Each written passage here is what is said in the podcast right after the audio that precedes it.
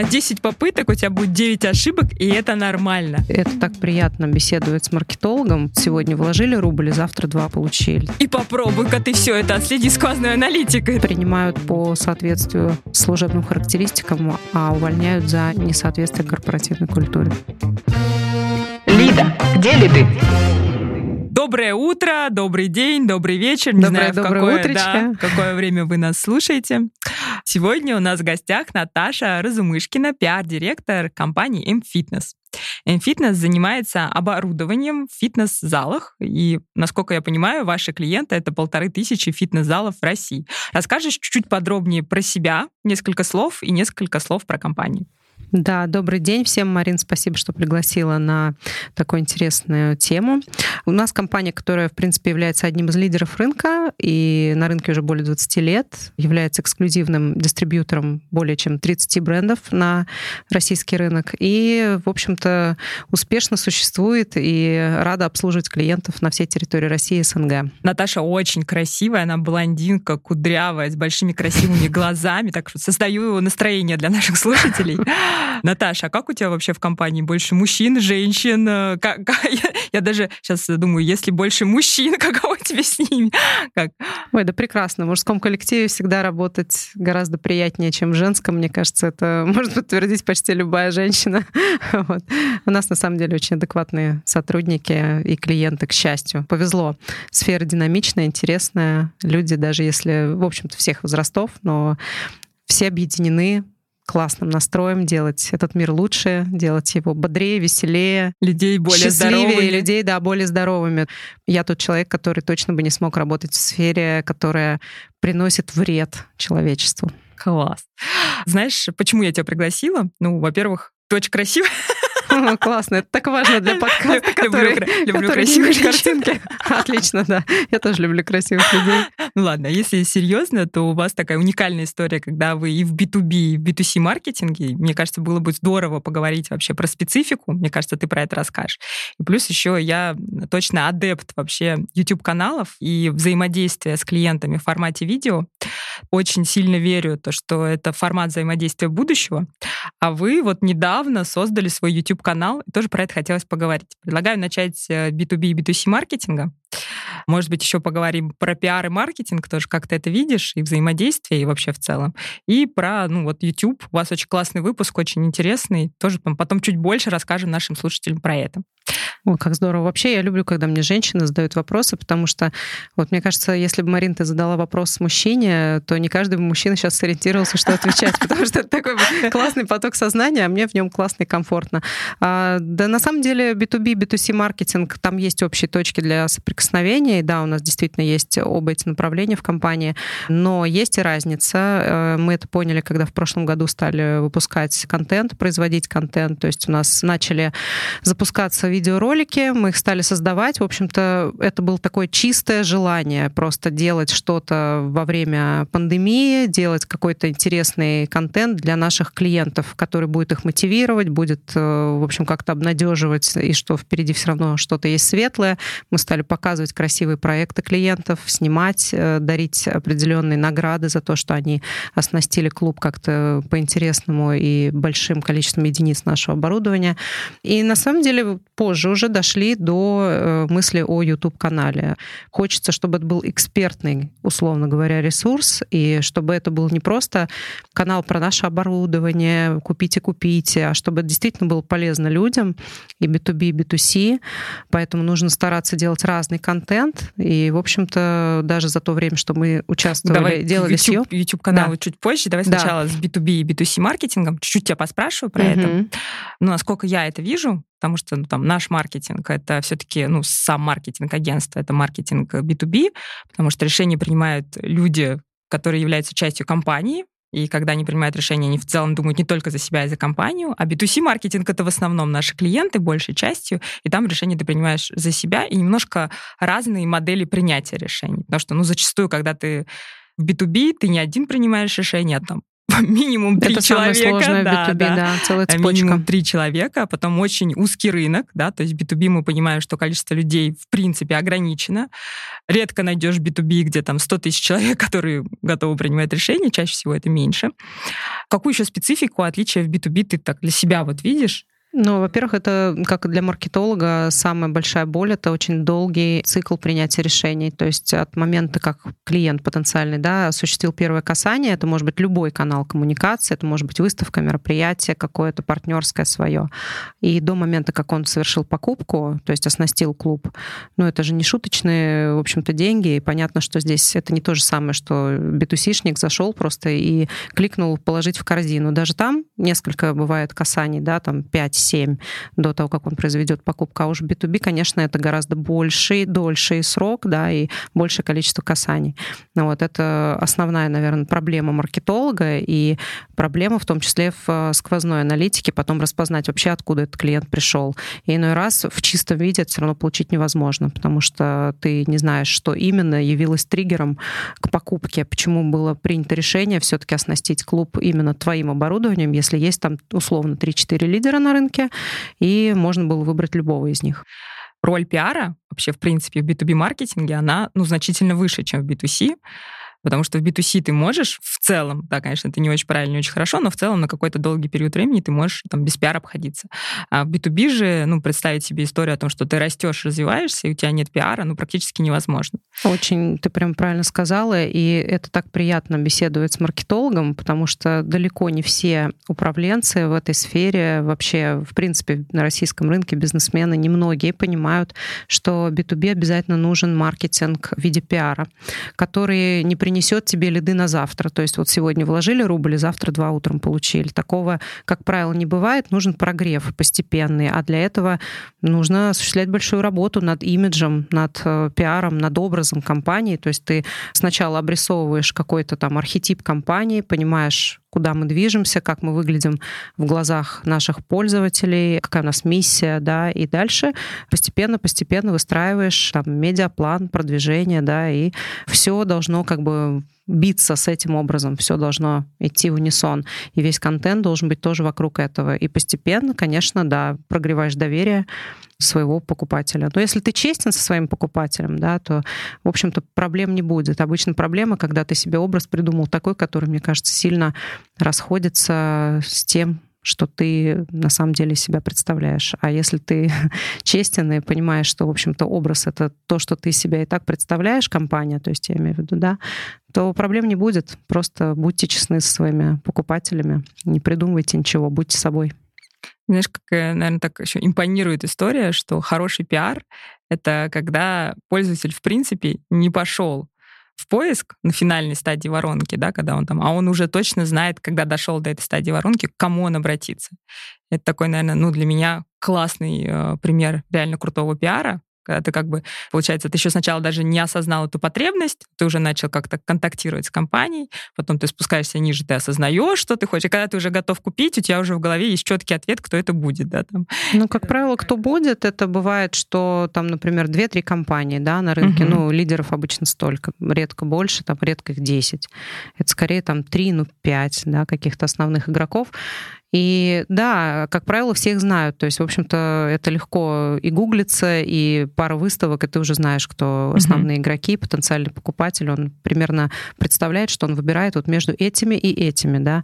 И, конечно, здесь э, вступают э, в дело российские реалии в том числе. То есть это кто-то кого-то знает, это сарафанное радио, это репутация, конечно, это знакомство, это отзывы, это кто-то кому-то сказал. Поэтому да, здесь очень важно в том числе и личный фактор, поэтому, с одной стороны, это упрощает дело, а с другой стороны, это такая интересная вещь, что ты должен быть абсолютно безупречным по всем фронтам. Знаешь, такая история, что у тебя там и личные связи, и выставки, и рекомендации, и репутации.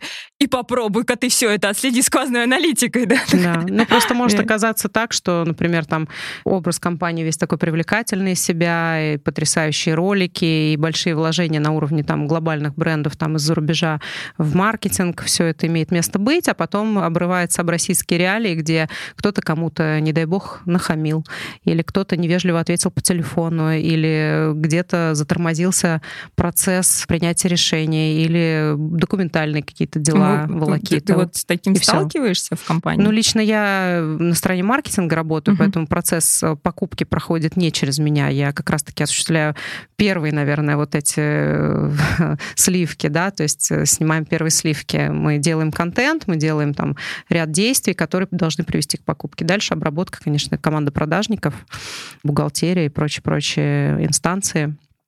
Но вот главное, чтобы все работали в унисон, поэтому команда должна быть слаженной, и важно не только наружу транслировать, но и внутри компании быть такими же классными, как наружу.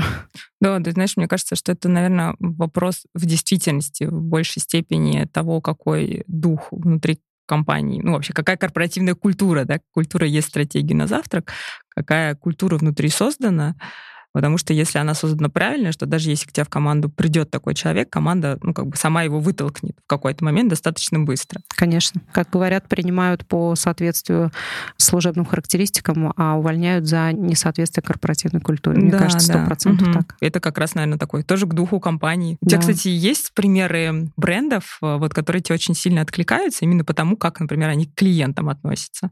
Естественно, мы смотрим на западные бренды. Сейчас, наверное, удивлю, но меня радует бренд Lego. Угу. Меня они восхищают именно своим маркетингом. То есть я смотрю в первую очередь, конечно, на то, как люди работают над продуктом, как продукт растет от года к году. И э, у меня очень увлекается Лего сын, но я наблюдаю за ними, в принципе, как и маркетолог, и как мама, и замечаю, что они неустанно совершенствуют и свои продукты, и меняют стратегию, не боятся идти в новые реалии, делают цифровыми свои продукты, срезая косты на производстве. То есть это прям не может не восхищать. А для меня это Лего, например. Да, тоже, знаешь, как э, э, в метавселенной Марка Цукерберга они будут одними из первых, потому что, ну как, у них есть вот эта вот особенность идти за потребностями клиентами. Если мой клиент уже в цифре, значит, у меня тоже там уже есть в том числе. Да, и они поняли, что, например, нужно на возрастную аудиторию работать, потому что, ну, это платежеспособное население, это гораздо проще, это первое касание сразу, не надо доносить до родителя через ребенка, а можно донести напрямую до взрослого ребенка какие-то интересные вещи вещи. И они стали делать, да, классные наборы. Ну, они давно их делали, но сейчас прям на это идет упор, это интересно. Молодцы. Ну, Цукерберг вообще вне конкуренции, хорошо, что напомнила. Да, ты вот, кстати, веришь вот в его вот эту концепцию метавселенной? Думаю, что за этим будущее. Мне нравится, что он, в принципе, футурист. И я так за ним наблюдаю издалека и думаю, что он редко ошибается. У тебя, кстати, сын играет в Roblox? Нет, в Roblox конкретно не играет. У него масса других игр. Сейчас скорее вопрос, как детей от этого отвлекать.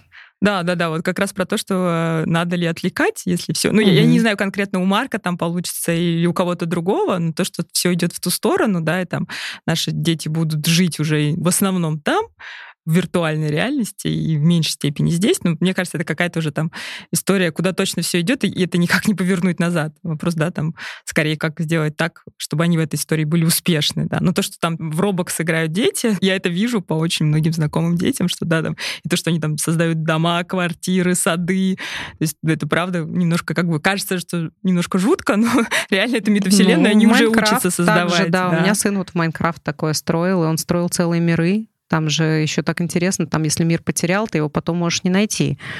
Вот, он там периодически сокрушался, что он создал какой-то целый мир, и больше его найти не может, э, куда-то он делся, потерял. Вот. Знаешь, еще так подумала про аналогию, что мы в маркетинге тоже строим целые миры, да, потому что мы строим их миры в сознании там наших клиентов, клиентов наших клиентов, но по сути тоже про вот это вот создание каких-то новых образов и так далее. Ну, маркетинг — это же донесение, да, до потребителя через определенные инструменты через связь с подсознанием, с в том числе. образами. Да, на самом деле, конечно, хороший маркетолог, он и психолог тоже частично. То есть он должен влезть в голову потенциальному потребителю и понять его потребности, потому что только через потребности он сможет донести какие-то свои посылы. Нельзя просто сказать «купи, купи», чтобы у тебя все купили сразу. Это уже не работает.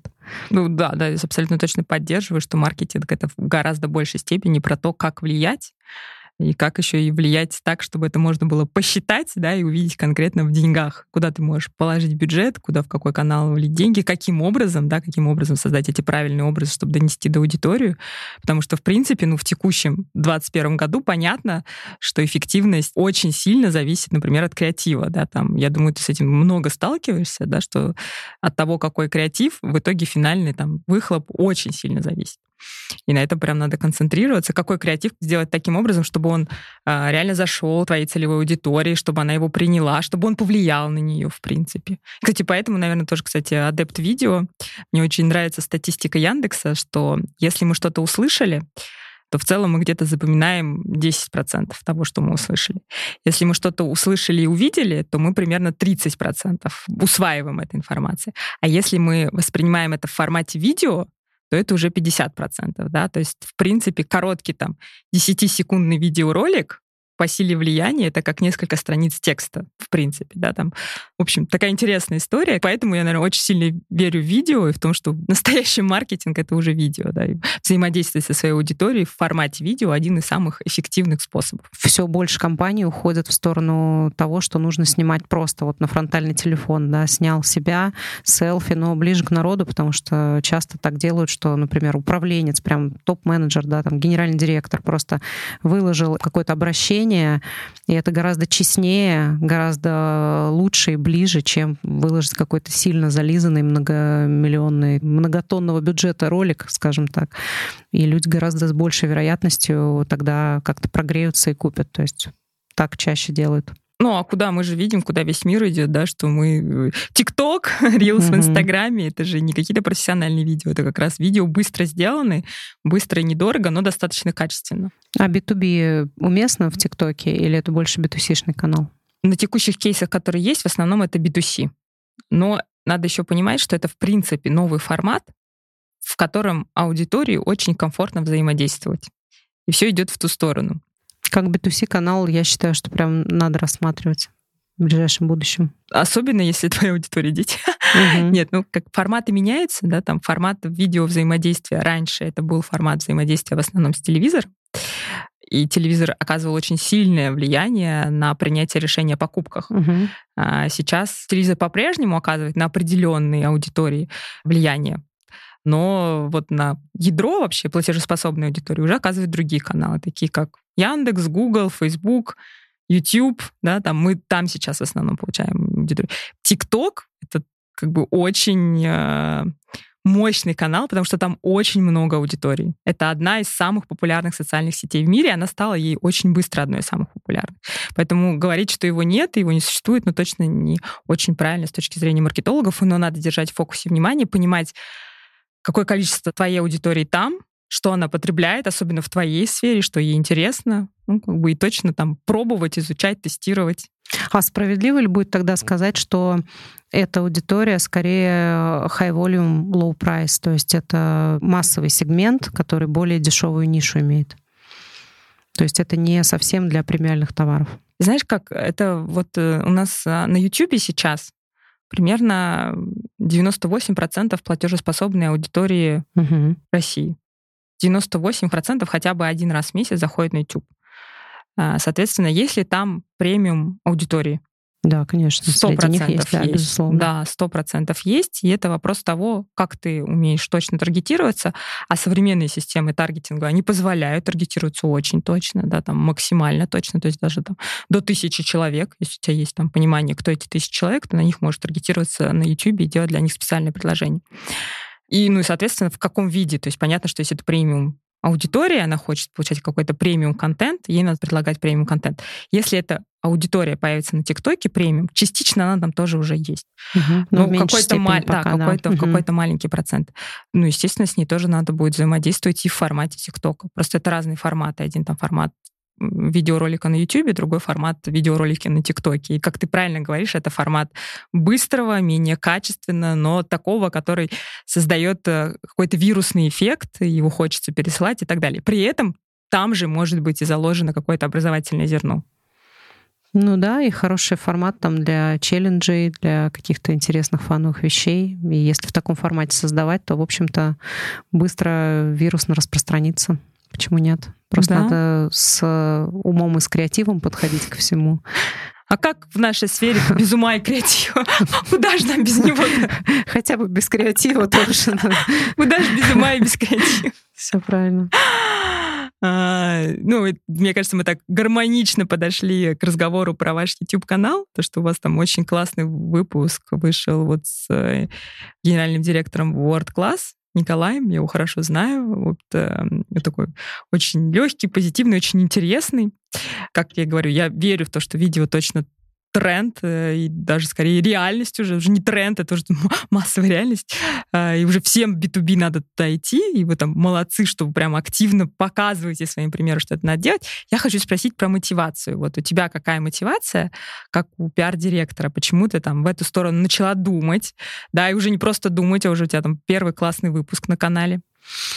Ну, изначально, как я уже вот вначале сказала, все началось в пандемию. То есть, в общем-то, что называется, шкурой почувствовали, что а, нужно делать контент, нужно делать полезный, интересный контент, потому что, в общем-то, в эту сторону абсолютно все наши клиенты посмотрели, и сети, и не сети, и просто частные тренеры. Все стали делать онлайн-тренировки, онлайн какие-то продукты интересные, комбо, там какие-то комплексы для своих пользователей. А мы, в свою очередь, тоже поняли, что, ну что, ивентов нет, да, ивентов нет, э, только digital-маркетинг. Это все классно, но для этого должен быть, опять же, к нему очень хороший, качественный контент. А представляете, что такое более 80 марок в портфеле компании? Естественно, у них у каждой свое представление о том, что такое контент, как он должен выглядеть, есть ли он вообще. То есть есть марки, которые предоставляют очень качественный продукт, но при этом не предоставляют, это я сейчас как маркетолог говорю, да, не предоставляют картинок, не предоставляют хороших видео. И, в принципе, у них маркетинг осуществляется иначе. Это же часто зарубежные марки, в основном зарубежные марки.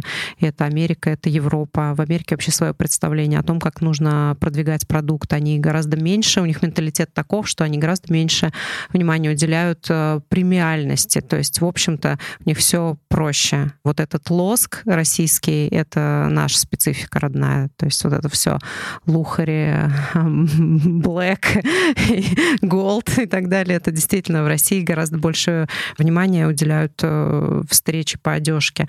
И, соответственно, мы вынуждены, во-первых, из-за этого соответствовать высокому уровню. То есть мы не можем себе позволить так и делать, как нам присылают. То есть мы должны это как-то систематизировать у нас. И если где-то есть какие-то пробелы в контенте от поставщиков, мы его обязаны, естественно, компенсировать. А для этого что нужно? Нужно инициировать процесс съемок, очень много в это вкладывать, души, тепла. Но, к счастью, это очень весело. Очень весело и здорово. Поэтому моя внутренняя мотивация как человека была это «Ура! Мы же можем делать классный контент, почему бы его не сделать? А Вот. А как маркетолога, ну, естественно, почему не делать то, что еще не делают другие? Почему не иметь дополнительные возможности коммуницировать с нашими клиентами уже существующими? То есть это в том числе инструмент по взаимодействию. Да? Я не скажу удержанию, это такое слово, немножко оно мне не нравится. Да? Retention — это такой очень сухой термин. А вот по дополнительным точкам касания, лояльность, вот туда, мне нравится термин hospitality, и я прям очень в эту сторону смотрю, то есть как вот эти стандарты, которые приняты в сфере hospitality, гостиничного бизнеса, да, вот эти высокие стандарты, где клиент бог, они мне очень импонируют, потому что их хорошо бы внедрять везде, а не только в ресторанах и гостиницах. А, Соответственно, там большое внимание уделяется тому, как ты взаимодействуешь с клиентом, потому что там тоже ошибок быть не может. Это влияет на твою репутацию, на звездность твоего отеля, например, да, или ресторана. Мне кажется, что в фитнесе тоже есть такое негласное понятие о том, какой ты звезд, конечно, нет пока, но тем не менее все же понимают, да, люди же они не дураки, конечно же. И поэтому, если ты относишься к клиенту к своему не как к, простите, барану, да, а понимаешь, что там стоят серьезные, умные люди, которые не тратят времени, они вкладываются в свой бизнес. Почему они должны вкладываться в плохой продукт или в компанию, которая не занимается лояльностью клиента, удержанием клиента? Поэтому вот эта работа в этом направлении. Для нас это способ клиенту быть ближе. Это если говорить про B2B. А если про B2C, то здесь мы просто пока, ну, буду честна, да, мы закинули просто удочку и очень рассчитываем, что контент будет впоследствии такой, что он будет интересен B2C тоже. Вот. Но пока, пока это еще очень большое поле работы. Там нужно много придумывать, много делать классного, интересного. Знаешь, быть первым всегда страшно. Вот когда у тебя есть уже проторенные дороги, ты понимаешь, почему человек выиграл, да, почему проиграл, какие-то законы, и уже как бы есть четкий алгоритм. А когда ты первый, это всегда немного страшно. И тут я тут хочу поаплодировать, что вы готовы задавать стандарты идти первыми а тебя реально спросить, как человека, который стоит у этого истока, насколько страшно или наоборот не страшно, или просто есть, ну, как бы просто делать, да, там. Когда ты начинаешь новое, всегда немножко страшно. Мне тоже было страшно начинать подкаст, я сейчас скажу. Но сейчас я искренне кайфую. что мне... Ты вообще человек смелый, потому что, в моем понимании, свой собственный бизнес — это вообще другой уровень ответственности. И вот уж где страх страшный. Там, наверное, страшно гораздо больше. Э, в данном случае, ну, что может быть страшно? Страшно. Страшно, конечно, облажаться, страшно, что ты где-то допустишь там ошибку, но без этого никуда. То есть, в принципе, мне кажется, любой человек, который не первый год уже работает, неважно в какой сфере, он понимает, что если он не совершает ошибок, то тут два варианта. Либо он робот, машина, там, да, что-то в этом либо роде. Либо он ничего не пробует Либо он нового. ничего не делает, конечно, mm. он просто сидит и от звонка до звонка выполняет свою работу.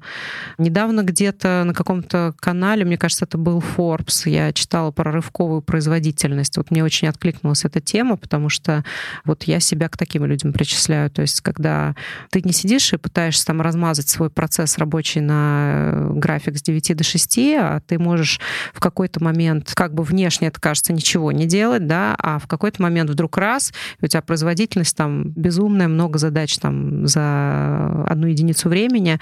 И это, в общем-то, характеристика, наверное, многих творческих людей. Вот сейчас те, кто меня слушают, маркетологи, это довольно творческое братья, да, и всем, всем привет таким людям.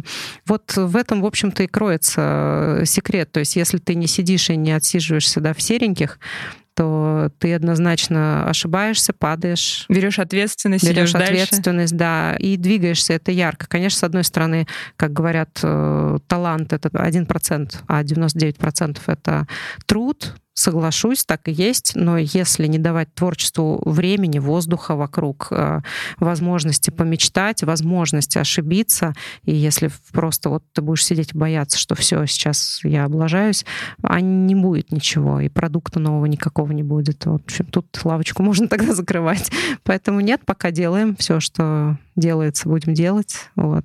Ну, пойдем поднимемся.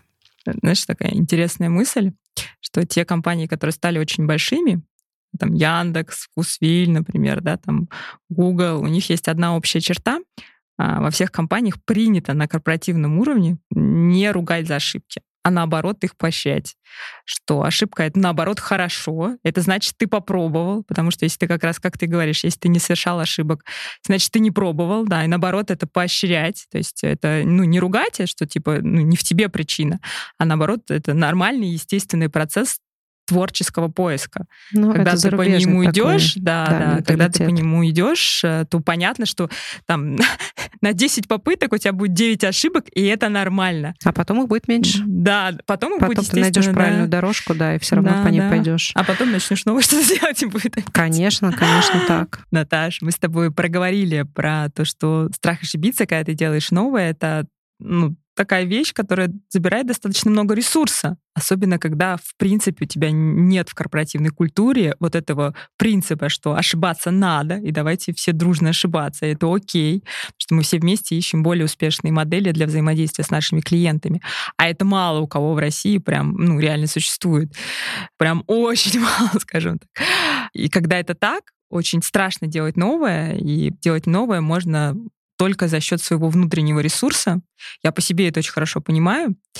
А вот что дает тебе ресурс вообще в работе, и вот идти в это новое, да, какой внутренний ресурс, что тебе позволяет его восполнять? Ну, во-первых, можно сказать, что тех, кто ярко горит, всегда будут осуждать. То есть в любом случае, если есть завистники, то буллинг будет иметь место быть. Ты на правильном пути, да, хочется прям сказать. Да, то есть на самом деле здесь сложно абстрагироваться, и а, нужно искать союзников. То есть, на самом деле, ты когда что-то делаешь, в любом случае ты должен осознавать, что если это будет заметно, тебя осудят все равно. Будут люди, которые осудят, будут хейтеры, будут, как говорят, да, успешные блогеры, что если у тебя есть хотя бы один хейтер, значит, ты блогер. Ну вот, в общем-то, это об этом. Нужно, чтобы был хоть один союзник, тогда уж тоже, и чтобы были люди, которые в тебя верят. Но это, как говорят психологи, нужно прокачивать внутреннюю референцию, то есть не зависеть, не поддаваться на внешнее осуждение или, наоборот, внешние поглаживания. Это когда еще даже с психологией я не имела никакого вообще взаимоотношения. Наверное, в детстве еще даже родители об этом говорили, что перестань зависеть от чужого мнения, а, наращивай свою внутреннюю да, значимость, и ты сама себе ориентир. Вот. И поэтому только собственный голос надо слышать и не вестись на провокации, делать свое дело. Да, я вспомнила, как это называется в психологии, внутренний локус контроля. У них есть даже целый, специальный термин про это, что у тебя сильный внутренний локус контроля. А, да, но все равно ресурс-то нужен, то есть все равно но главная поддержка, гореть нужно изнутри все равно, и как бы люди творческие, они не могут не гореть. То есть если даже тебя в одном месте зажмут, э, творческая энергия, она находит все равно выход где-то в другом месте, иногда в совершенно неожиданных местах. Правда, абсолютно точно поддерживаю смотреть надо в первую очередь. Ну, у меня так точно есть, что то, что ты делаешь, тебе прям реально откликается, нравится, и ты горишь этим, да, тогда это прикольно. А если получаешь положительную подтверждающую связь от мира, то это значит, да, это как бы да, но это вторично. А изначально то, что у тебя есть вот этот огонь, и ты хочешь с миром им поделиться. Это, мне кажется, это как раз и есть про творчество вообще, в принципе. Про такую аллегорию творчества, что этому огню надо выход. И как интересно, если ты не, не помнишь, кто сказал, что писать надо только тогда, когда ты не можешь не писать. Вот если ты не можешь не писать, тогда надо. А если как бы можешь не писать, то не пиши. не помню кто, но мне кажется, это как раз вот про творчество. Если оно в тебе есть, оно ищет выход, невозможно с ним бороться. Соглашусь. Э, вообще мой вопрос был, конечно, знаешь, он такой подводил тебя к тому, что хотелось узнать, что в работе тебе больше всего нравится, тебя заряжает, но ты так классно от этого ушла, что типа, оно внутри есть, и я этим делюсь с миром, и никуда не деться. Но вопрос все равно тогда задам. ответ. Есть, конечно, еще, да, э, другие вещи, но их можно опустить, потому что, ну, вот лучше так делать, лучше так. Я к этому сама стремлюсь, и, наверное, всем буду рекомендовать. Да, это очень круто. Очень круто. Но вопрос остался, тогда задам его прямо. Что, что в работе, да, что в работе тебе нравится больше всего, что вдохновляет? Возможность э, новых горизонтов и новых задач. Это, пожалуй, единственное, что не дает утонуть в рутине. Когда ты понимаешь, что впереди новый проект, впереди какие-то новые вызовы. Это, по-моему, самое крутое ощущение, такое вот слегка мандражирующее, но при этом такое сладкое. От этого сложно отказаться. Это как наркотик. И тут даже не про амбиции, не про то, что хочется там кому-то что-то доказать, а именно новые какие-то задачи. Ты думаешь, вау, классно, вот этого я еще никогда не делала. А вот этого вообще там даже не думала, что я когда-то буду делать. Вот это, наверное, самое крутое. И еще меня, кстати, вот забыла сказать в предыдущем вопросе, что меня заряжают ребята творческие, которые работают именно потому, что они не могут этого не делать. То есть я смотрю на таких людей с огромным восхищением. Я подписана на многих художников современных в Инстаграме, например, и я вижу, что некоторые из них коммерчески неуспешны. И как бы вся наша история, да, искусство, например, она вот про это, про то, что многие художники, они при жизни не были успешны совсем, да, а потом только уже посмертно были признаны. А некоторые, наверное, там так и остались в веках. И вот когда я смотрю на наших современников и вижу некоторых из них, и думаю, боже, да он же гений. Ну, вот прям совершенно настоящий, подлинный гений, и при этом он, я знаю, что живет, например, не богато. Некоторые этого как бы не скрывают совершенно, но они выбирают этот путь, потому что они не могут по-другому. И вот такие люди меня вдохновляют. Я когда смотрю на них, они для меня просто святые. Я думаю, боже мой, что же я там со своими проблемами какими-то смешными, что-то там кто-то может меня осудить или ай-яй-яй сказать, да нет, это все ерунда, надо просто делать. Творчество в чистом виде. Угу. Благородная цель на самом деле. Мало да. кто сейчас так делает, но это действительно очень здорово. А мы с тобой в сфере, где, знаешь, там творчество, но оно такое достаточно приземленное. Конечно да, же, оно приземленное, потому что оно тебе должно Оно а, быть денег бизнесу зара- зарабатывать, Да, да. Это тоже хорошо. Да, но Это тоже даже, хорошо. даже бизнес, вот я так думаю, что вот вообще в целом даже маркетинг в B2B сфере, а, он достаточно благодарно воспринимает какие-то вообще оторванные интересные идеи. То есть вдруг какая-нибудь внезапная концепция родилась там чего-то, неважно, что это, это сезонный выпуск там а, сувенирки или капсульная какая-нибудь коллекция одежды или это какое-то мероприятие. Вот если ты туда внес такую новизну, которую никто не ожидал, в B2B это же все равно не роботы работают, это что же люди, принимающие решения. Вот, и люди, они, естественно, склонны к эмоциям. И если что-то новое ты несешь, ты инноватор, это всегда будет благодарно воспринято. Вот, не надо копировать, надо воспринимать, слушать идеи свои, команды, и все. Все И будет. Да, мне кажется, я абсолютно поддерживаю. Если в этом есть э, любовь, да, если в основе лежит любовь, э, то как бы нет оружия против любви. В общем, к чему это все было сказано. Да, Это самая сильная ура! и движущая сила Вселенной. Это мы вам, как две девушки, говорим сейчас. А, да. Пожалуй. А, такая возвышенная нота. Вернемся на землю. Вернемся на землю. Спасибо большое, что поделилась, что тебя зажигает. Меня тоже Спасибо, зажигает что для меня. пригласила. Да, но подожди, еще есть один финальный вопрос, я Неужели? задам. Да. А, Про, ну, я агентство, ты на стороне клиента, и хочется, знаешь, такие какие-то лайфхаки вообще по взаимодействию с агентствами, вот со стороны клиента. Может быть, такие три основные, да, как построить взаимодействие с агентством максимально эффективно. Вот. Тут все достаточно банально, то есть в любом случае должен быть ресурс внутри компании. То есть я сейчас не буду рассказывать, какие у нас в отделе там были перипетии на этот счет, но были разные модели взаимодействия с агентствами за те годы, даже что я проработала. И самое эффективное это иметь отдельно нанятого сотрудника, и лучше, если не одного, особенно если это два разных направления B2B и B2C, то должен быть внутри компании сотрудник, который полноценно уделяет этому время. Это иллюзия считать, что вот агентству можно перепоручить, и оно само все сделает. Совершенно не так, потому что, ну, как минимум, а, должен быть кто-то, кто его систематизирует, дает контент. Как бы агентство же не может за тебя придумать твой собственный контент. Оно же должно где-то брать исходники материалов, да, все это обрабатывать, это должно там с твоим стилем как-то увязываться. То есть это уже со временем можно немножко, наверное, ослабить э, вожжи, когда агентство уже встало на накатанные рельсы и нормально движется. Но отпускать контроль все равно не получится, потому что так или иначе там какой-нибудь менеджер, да, может э, просто не посмотреть, не проверить показатели. На 100% поддерживаю. Должен быть Да. ответственный. э, Вообще, в принципе, за маркетинг в компании должен быть ответственен. Да, И да- но когда если это один человек, это печально. владелец, если это владелец, у него должны быть конкретные часы, которые он выделяет на маркетинг. Мгм, мгм. К примеру, если он там а, только он этим занимается, у него там, не знаю, 8 часов в неделю, когда он отвечает за маркетинг. Если у него нет возможности взять отдельного человека. Если эта возможность есть, конечно, лучше брать, и это понятная сфера ответственности, да, там.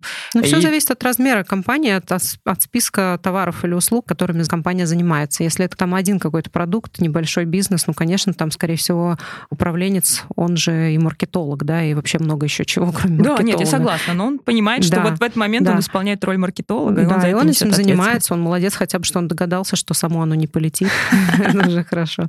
А в больших компаниях э, ошибкой сажать одного человека экономить на ресурсе. Вот я бы сказала, это самая распространенная ошибка. Нужно все равно выделять людей. Любой руководитель, какой бы он суперический не был, супер там профессионал, как- которого мы купили, он не сможет сделать ничего, если у него нет рук. Мгм. Поэтому руки плюс агентство, и все будет хорошо. Принято, руки. полностью поддерживаю. Должен быть отдельный ответственный человек. Э, Совет номер два.